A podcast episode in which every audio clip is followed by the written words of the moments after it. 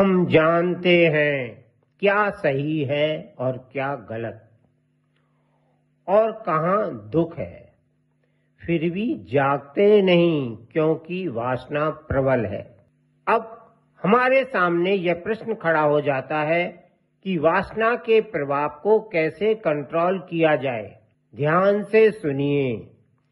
शरीर से परे इंद्रियाँ हैं।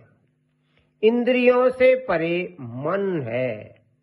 मन से परे बुद्धि और बुद्धि से परे आत्मा परमात्मा है। इंसान अपनी शक्ति का स्मरण करे, उसे फील कर, बुद्धि के परे आत्मा को जानकर, अपनी बुद्धि के द्वारा अपने मन को काबू में करके वासना को कंट्रोल करे। इस संसार में कोई भी चीज़ असंभव नहीं है। ज़रूरत है आपकी संकल्प शक्ति की।